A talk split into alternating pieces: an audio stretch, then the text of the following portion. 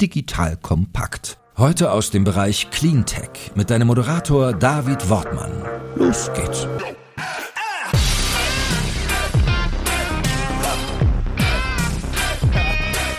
Hallo und herzlich willkommen bei einer neuen Ausgabe des Deep Dive Cleantech Podcast hier bei Digital Kompakt. Mein Name ist David Wortmann, ich bin Gründer und Geschäftsführer von DWR Eco, einer auf Cleantech spezialisierten Beratungsagentur für Politik, Kommunikation und Marktstrategien. Mein heutiger Gast ist Fritjof Denzner von Planet A Ventures. Hi Fritjof.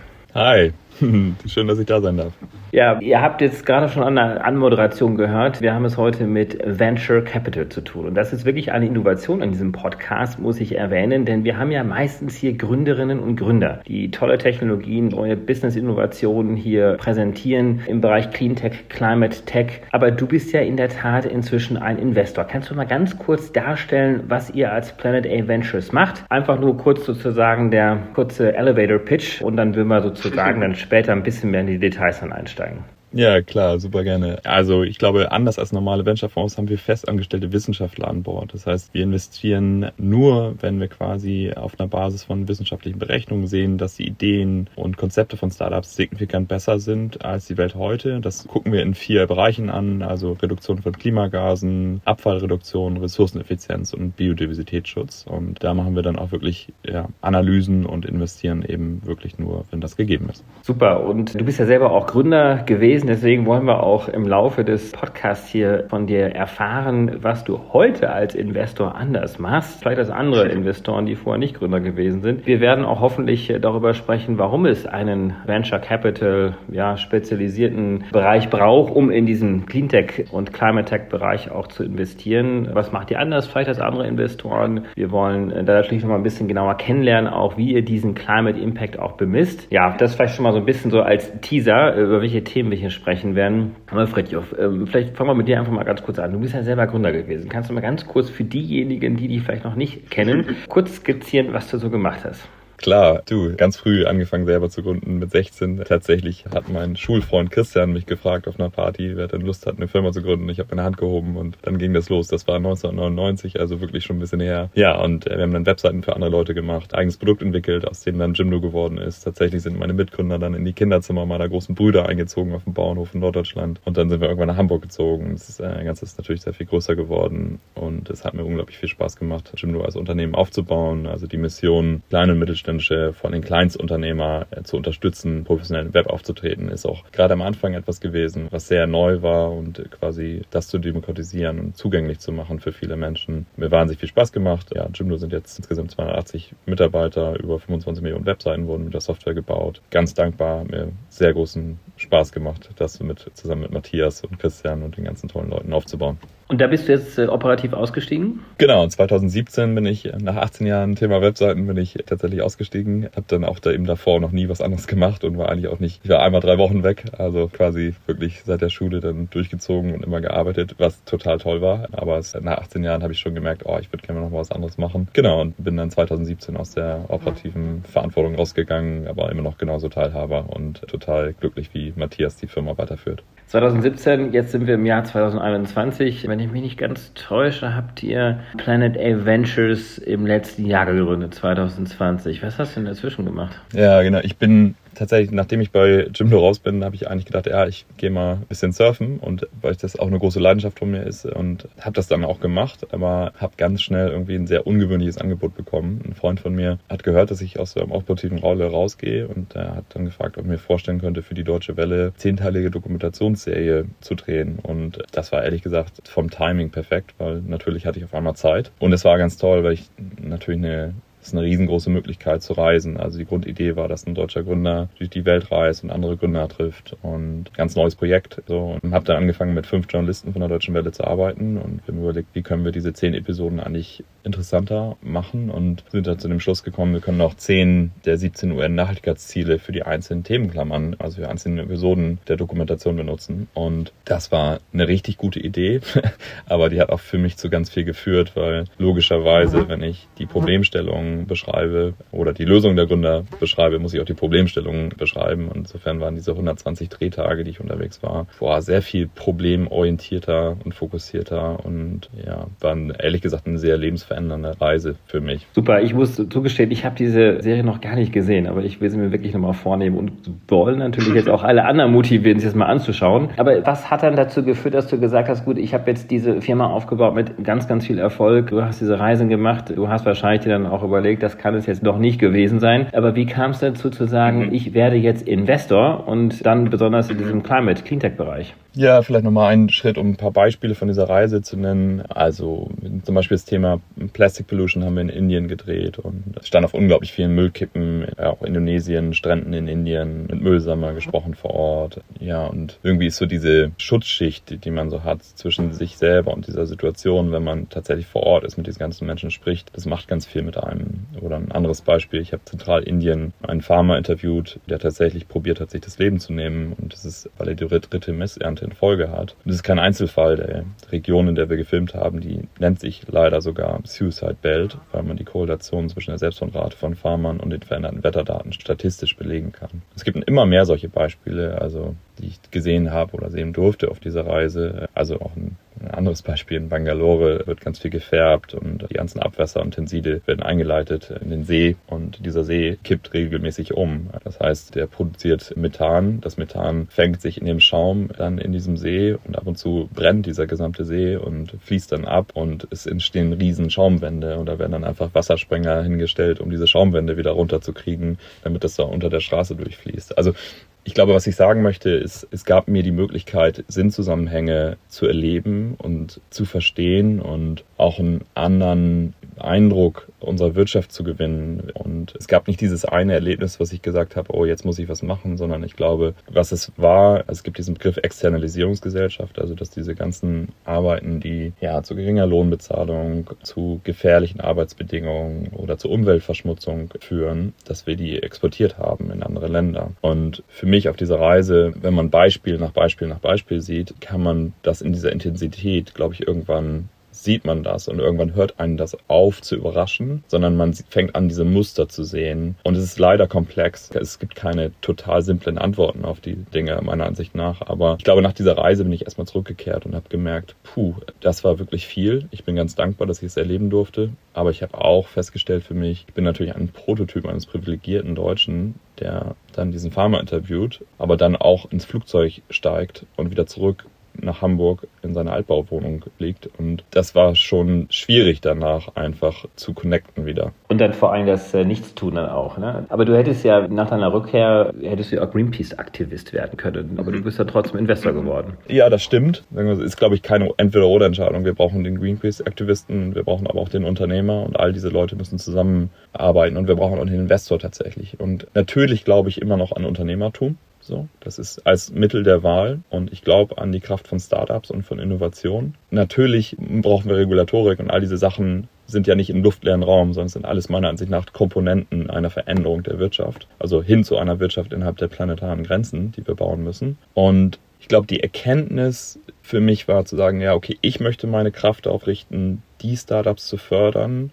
oder zu bauen, also am Anfang zu bauen und jetzt eher zu fördern und die zu investieren, die wirklich nachweislich Teil der Lösung sind. Und um das zu determinieren, glaube ich, dass wir mehr brauchen als Kapital in irgendwelche Startups zu stecken. Ich glaube, wir müssen besser hingucken und meiner Ansicht nach müssen wir ganz klar die wissenschaftliche Evidenz in den Investmentprozess bringen. Das heißt, wir müssen sicherstellen, dass wir das Geld allokieren an die Ideen, die wirklich signifikant zur Lösung beitragen können.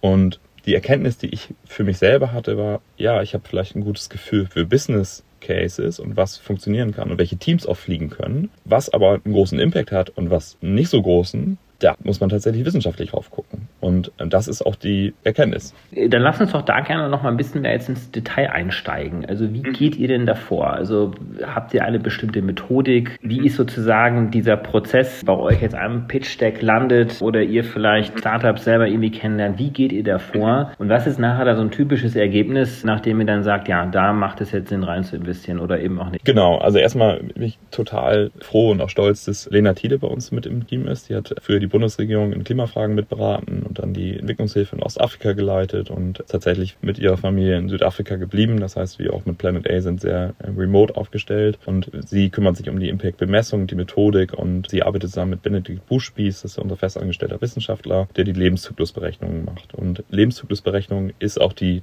Technik, die wir benutzen, um zu evaluieren. Und vielleicht um kurz zu erzählen, was ist es eigentlich und wie funktioniert das, ist die Idee einer Lebenszyklusanalyse ist eigentlich ziemlich straightforward und auch keine neue Technik. Also gibt es seit 20 Jahren. Das heißt, man skizziert erstmal den gesamten Lebenszyklus eines Produktes, also von der Entstehung bis wirklich Endlebensszenario.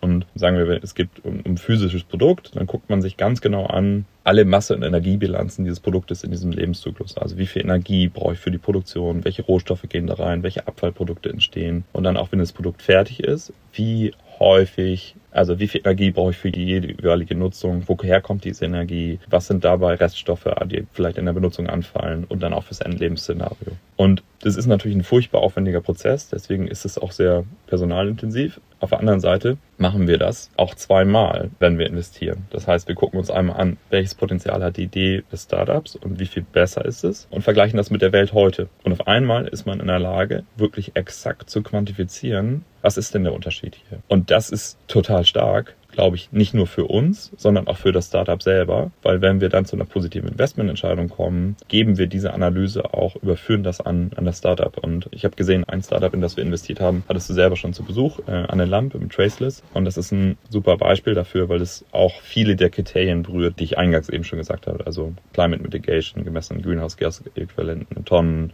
Waste Reduction, Ressourceneffizienz und Biodiversitätsschutz. Das Traceless tatsächlich ein Musterbeispiel, was alle diese Kategorien berührt an der Stelle. Das muss bei uns nicht der Fall sein, es kann auch rein climate-related sein, genau, aber so gucken wir da drauf. Also ihr habt eben dann diese Indikatoren, Treibhausgasemissionen, das ist sicherlich einer der Hauptindikatoren, dann Abfall, Plastik und all diese Dinge. Jetzt habt ihr natürlich dann eine Bestandsaufnahme, die ihr macht, die dann eine bestimmte Aussage auch dann tätigt über den Climate Impact Habt ihr denn auch eine dynamische Aussage? Also wie skalierbar ist sozusagen diese Lösung und bis mhm. wann sozusagen kann welcher Klima-Impact erreicht werden? Also wie das berechnet in fünf Jahren, in zehn Jahren, weil am Ende wollt ihr ja skalierbare Lösungen haben. Total. Und letztendlich quasi vorweg, wir investieren nur in skalierbare Lösungen, wo auch der Impact kein Nebenprodukt des Handelns ist, sondern das Hauptprodukt. Also nur wenn pro verkaufter Unit oder quasi auch der Impact damit verkoppelt ist und auch ansteigt, nur dann investieren wir. Also quasi an der Stelle, sei es vielleicht so gesagt, das ist ganz genau wie ein normaler Venture-Fonds. Also wir gucken ganz genauso auf das Team und auf den Businessplan. Wir sparen uns nur keine Komplexität an der Stelle, sondern nehmen die wissenschaftliche Evidenz genauso sinnvoll dazu und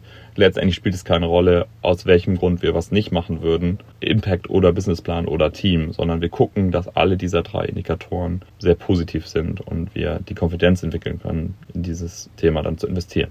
Haben sich denn jetzt im Laufe eurer Erfahrungen jetzt schon bestimmte Industrien, bestimmte Technologien herauskristallisiert, wo ihr sagt, das gucken wir uns jetzt erst recht genau an, weil wir da das Gefühl haben, dass sozusagen über eure Lebenszyklusanalyse da wirklich viel zu holen ist? Und andere Bereiche wiederum, wo ihr sagt, so da aus der Erfahrung heraus, das schauen wir uns jetzt erst gar nicht an, weil wir da einfach gar nicht sehen, dass da so viel Impact jetzt kommt.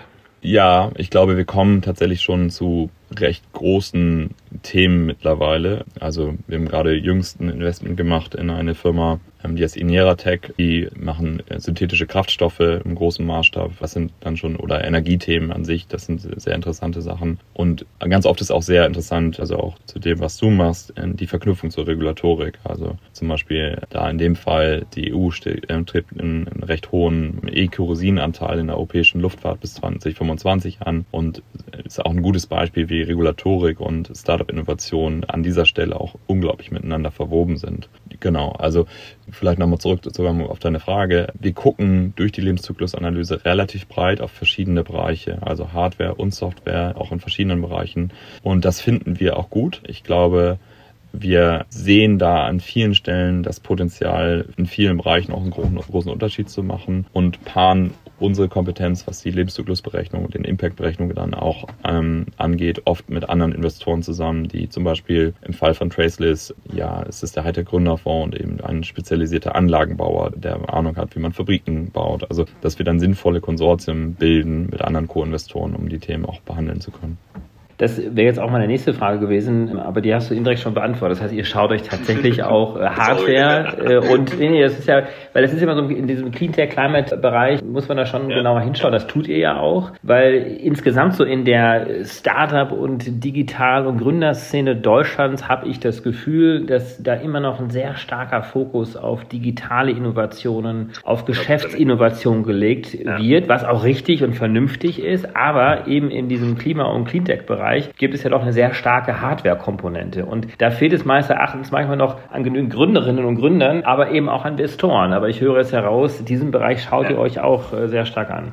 Total. Also erstmal vollige Zustimmung. Ich glaube, die Welt braucht nicht nur ein Software-Update, sondern auch ein Hardware-Update. Also wir werden die Welt nicht dekarbonisieren, indem wir nur Software machen. Das ist es leider so. Und natürlich ist die Skalierung von Hardware eine ganz andere Herausforderung. Mit Jimdo war ich komplett in dieser Software-as-a-Service-Welt. Das ist in vielen Bereichen einfach super angenehm, so ein Geschäftsmodell zu skalieren. Du ganz viele Probleme einfach nicht hast. Auf der anderen Seite, ich glaube, wir müssen da rein und wir müssen das auch finanzieren, dass wir die Hardware-Updates dieser Welt auch bekommen können. Und ich glaube, wir insgesamt insgesamt müssen die Finanzierungsbasis in Europa und in anderen Ländern dafür legen, dass das auch passieren kann. Das ist ein anderes Risk-Profile und damit muss man, glaube ich, gut umgehen und auch die Expertise aufbauen. Aber wir müssen daran. Ich glaube, es ist sehr alternativlos und natürlich ist Software super reizvoll, gerade wenn man Softwaregründer ist. Ich glaube, man muss aber die Kompetenz entwickeln, die anderen Sachen auch machen zu können, weil davon maßgebliches ab hängt, ob wir es schaffen können oder nicht. Und äh, Hardware hängt ja auch sehr viel mit einer Optimierung durch Software zusammen. Insofern brauchen wir natürlich dieses, finde das eine schöne Formulierung, ein Update, äh, nicht nur im Software, sondern auch im Hardware-Bereich. So, jetzt bin ich eine Gründerin oder ein Gründer und höre diesen Podcast. Was magst du jetzt unseren Zuhörerinnen und Zuhörern mitgeben, wenn sie eine Business-Idee haben? Ab wann sollten sie euch ansprechen? Wie sprechen sie euch am besten an? Was sollte auch vorbereitet sein, damit eben ihr dann auch diese Lebenszyklusanalyse auch gut angehen könnt?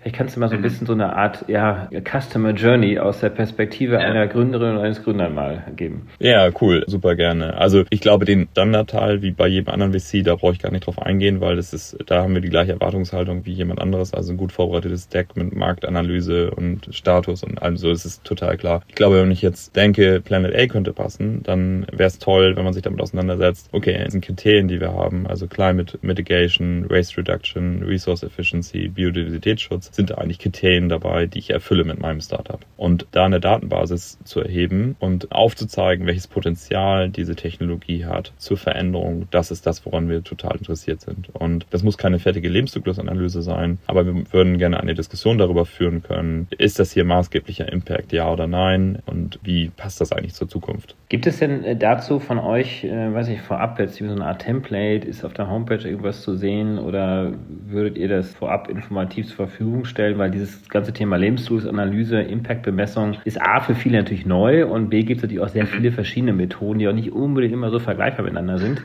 ehrlich gesagt super Timing. Ich glaube, Donnerstag geht die Pressemitteilung raus. Wir gehen eine Partnerschaft mit Impact Forecast mit ein. Ich schicke dir den Link gleich nochmal rüber. Das sind, sagen wir, drei Antworten. Die erste Antwort ist, wenn man sich bei uns bewirbt oder uns eine E-Mail schreibt, dann äh, kommt ein Fragekatalog bei uns, den man sich durchklicken kann und ein paar Antworten relativ schnell eingeben kann, ähm, wo wir genau diese Fragen stellen. Das ist eine gute Guideline, um Leute da durchzuführen, was uns eigentlich interessiert und äh, was relevante Kriterien sind für uns, um wirklich sicherzustellen, vor allen Dingen, dass aus einer wissenschaftlichen Perspektive das einordnen einordnen können. Punkt eins. Das heißt, ich glaube, wir probieren da schon die Leute gut durchzuguiden und ich glaube, wenn man die Fragen sinngemäß gut erfüllt, dann ist das schon super. Zweites, Impact Forecast. Da gibt, wie gesagt, es ist lustig, dass du das jetzt ansprichst. Das sind ähm, Leute aus den Niederlanden, die, glaube ich, eine sehr gute erste Einordnung machen auf ihrer Webseite mit Fragen und einem sehr coolen Tool, wie wir finden. Deswegen sind wir auch diese Partnerschaft eingegangen, wo wir quasi ja, glaube ich, aus einer wissenschaftlichen Brille sehr tief in die Daten reingehen und sehr genau gehen die das auf einer oberflächlichen Ebene durch. Und ich würde, glaube ich, jedem empfehlen, sich das anzugucken, weil man an der Stelle sehr schnell eine sehr gute Einordnung bekommt und vielleicht auch die Lücken findet in dem eigenen Denken, wenn da welche da sind. Super. Und du hast gesagt, da kommt eine Pressemitteilung raus. Zum Zeitpunkt der Veröffentlichung hier als Hinweis sollte diese Pressemitteilung schon draußen sein. Also insofern kann man das dann bei euch dann nachlesen, sicherlich auch auf eurer genau. Homepage. Genau. Vielleicht sprechen wir mal ganz kurz über euren Fonds. Wie seid ihr denn da aufgestellt? Investiert ihr nur eigenes Geld oder seid ihr offen auch noch für andere Investoren? Sprecht ihr Investoren an? Vielleicht kannst du da mal so ein bisschen skizzieren, wie ihr da strukturell aufgestellt seid. Das ist ein deutscher Fonds, ganz klassische Struktur, also üblichen Parameter. Da ist eigenes Geld drin, klar. Dann sammeln wir vornehmlich, also mit ganz viel Geld eingesammelt von Seriengründern, die, also ganz tolle Leute, die in der Vergangenheit schon, schon tolle Läden gebaut haben. Vielleicht um so ein paar zu nennen, also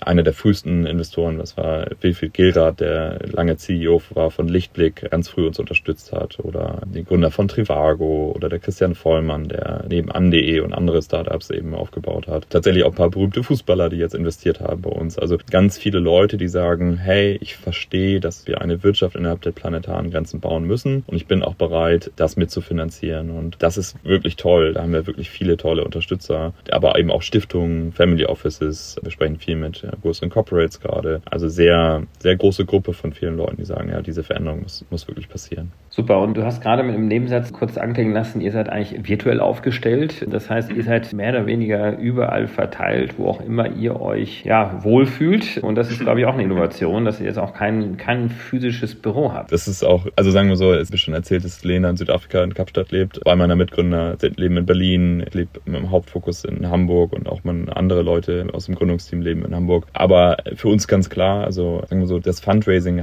kam leider mit dem ersten Lockdown eigentlich zusammen. Das heißt, es war aber auch sozial akzeptiert, dass wir jetzt nicht durch die Gegend reisen, um die Idee vorzustellen, weil wir es gar nicht konnten. Und ehrlich gesagt finde ich es total gut, so, weil wir investieren europäisch, wir arbeiten europäisch oder weltweit und das ist eine rein digitale Struktur und ich für mich selber finde es auch äh, passend für das, was wir machen. Ja, und das ist ehrlich gesagt total gut, weil ich sehr gerne auch viel und hart arbeite, aber ich auch sehr gerne mobil bin und das geht uns allen so und das klappt wirklich sehr gut für uns. Wunderbar. Und ihr stellt ja auch darauf ab, das kann man so ein bisschen eurer Homepage auch entnehmen, dass ihr auch ein gutes Expertennetzwerk habt. Also da auch auf Ressourcen zurückgreifen könnt, die dann in bestimmten Bereichen dann ihre Expertise mit einbringen. Vielleicht einen Schritt zurück. Planet A steht wirklich maßgeblich auf drei Säulen. Das ist natürlich der Fonds selber, aber ich meine, das ist quasi das, womit ein Startup am Ende des Tages dann auch fährt. Dann über die wissenschaftliche Evidenz haben wir schon viel gesprochen und die mittlere Säule ist wirklich dieses Netzwerk und viele, fast alle aus diesem Netzwerk haben selber in diesen Fonds investiert und so ist Planet A ehrlich gesagt auch entstanden. Also wir sind dann losgelaufen oder ich habe mit vielen Seriengründern gesprochen und gesagt, so, sagen wir mal, fehlt nicht die wissenschaftliche Evidenz in Investmentprozessen und viele haben gesagt, ja und viele haben dann gesagt, so, ja, diesen Startups würden sie auch helfen und in so einen Fonds würden sie auch investieren.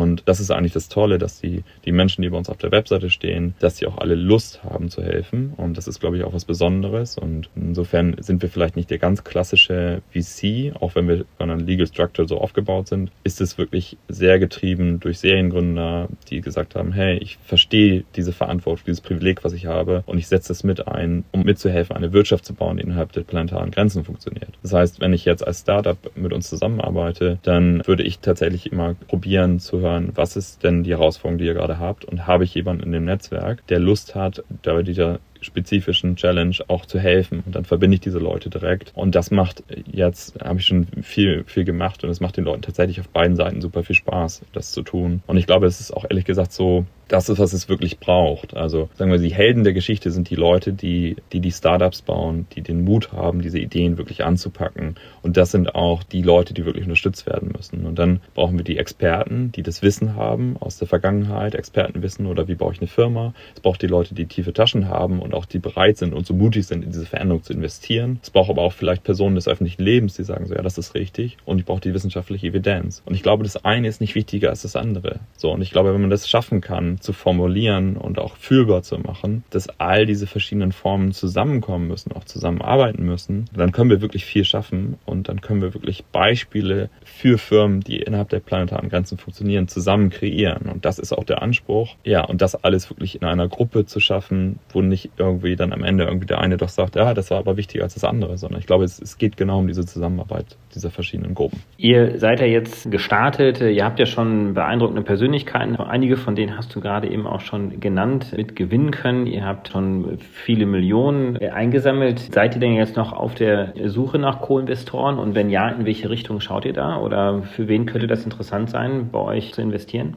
Genau, ja, tatsächlich. Also wir sind quasi, ich würde sagen, wenige Wochen vor dem ersten Closing. Das heißt, bisher haben wir eigenes Geld investiert und frühe Investoren haben dann auch gesagt, so, sie committen Geld. Das ist super. Und dann ist es aber auch so, dass wir weiter Fundraising betreiben werden. So, das heißt, da Seriengründer, andere Leute super relevant. Aber wie gesagt, wir haben halt schon fünf Investments gemacht. Das sechste kommt bald, dann gehen wir bald zum Notar. Und in der Geschwindigkeit wird es wahrscheinlich auch weitergehen. Und das ist wirklich toll. Also wir haben unglaubliche Zahl von Startups gesehen bisher. Und das ist, wie gesagt, eins der tollsten Sachen dass wirklich auch viele sehen, dass diese wissenschaftliche Evidenz auch ihnen in ihrem Vorankommen helfen kann, weil ich auch glaube, dass es auf verschiedenen Ebenen helfen kann. Also es ist ja wie ein externes Audit der eigenen Idee, dass jemand anderes hingeht und sagt so, ja, okay, die Thesen, die ihr gebildet habt zum Impact, die machen Sinn. Und ich glaube, wenn ich diese Bestätigung dieser These habe von jemand externen, dann hilft das auch beim Hiring von guten Leuten, weil viele Leute suchen einen Job mit Sinn. Und wenn ich das beweisen kann als Gründer, guck mal hier, dann hilft das. Also es hilft auch, um große Kunden zu gewinnen. Haben wir auch schon mehrere Beispiele gesehen. Ähm, es hilft auch, um andere Investoren zu gewinnen, weil ich wirklich beweisen kann, wie die Idee funktioniert. Jetzt bist du ja selber Gründer gewesen und bist jetzt kein klassischer Investmentbanker oder Finanzguy, der nichts anderes gemacht hat in seinem Leben, außer jetzt vielleicht zu investieren. Du hast ja die praktische Erfahrung. Was glaubst du, was du heute anders machst als Investor, eben weil du Gründer gewesen bist? Und was mhm. kannst du Gründerinnen und Gründern mitgeben für ein erfolgreich aufgestelltes Startup, in dem man gerne rein investiert?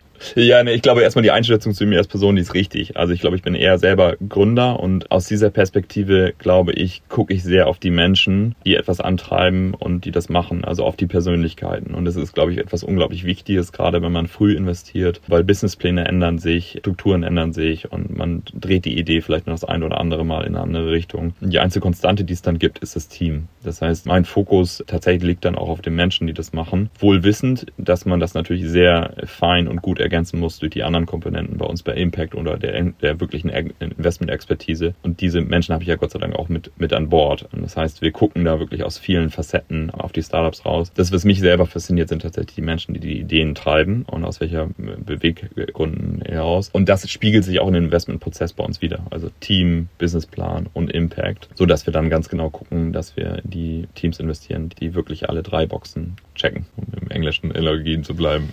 Genau, ich glaube, das versteht auch jeder hier in dem Umfeld. Ähm, ja, Fritjof, ganz, ganz herzlichen Dank. Ich glaube, das war eine super 360-Grad-Betrachtung mal auf das, wie die Cleantech, Climate Tech Gründerszene so sieht, wie ihr vor allen Dingen auch als Investor vorgeht, was euch ja dann ja schon auch sehr stark unterscheidet auch von anderen Investoren, weil ihr dieses zusätzliche Kriterium habt, den Impact auch tatsächlich zu bemessen. Ich glaube, wir haben einige neugierig gemacht und ich äh, hoffe, dass einige Gründerinnen und Gründer auf euch stoßen, aber vielleicht auch noch andere Investoren, die sagen, das macht total viel Sinn. Also schaut euch gerne Planet A Ventures an und ich überlege, ob wir nicht vielleicht auch in dieser Podcast-Serie doch auch zunehmend mehr und mehr auch mal die VC-Perspektive mal einnehmen. Und Fritjof, herzlichen Dank dir. David, vielen Dank. Richtig, richtig cool. Super. Auf bald. Ja, viel Erfolg. Tschüss.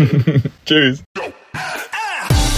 Danke fürs Zuhören beim Digital Kompakt Podcast. Du merkst, hier ziehst du massig Wissen für dich und dein Unternehmen heraus.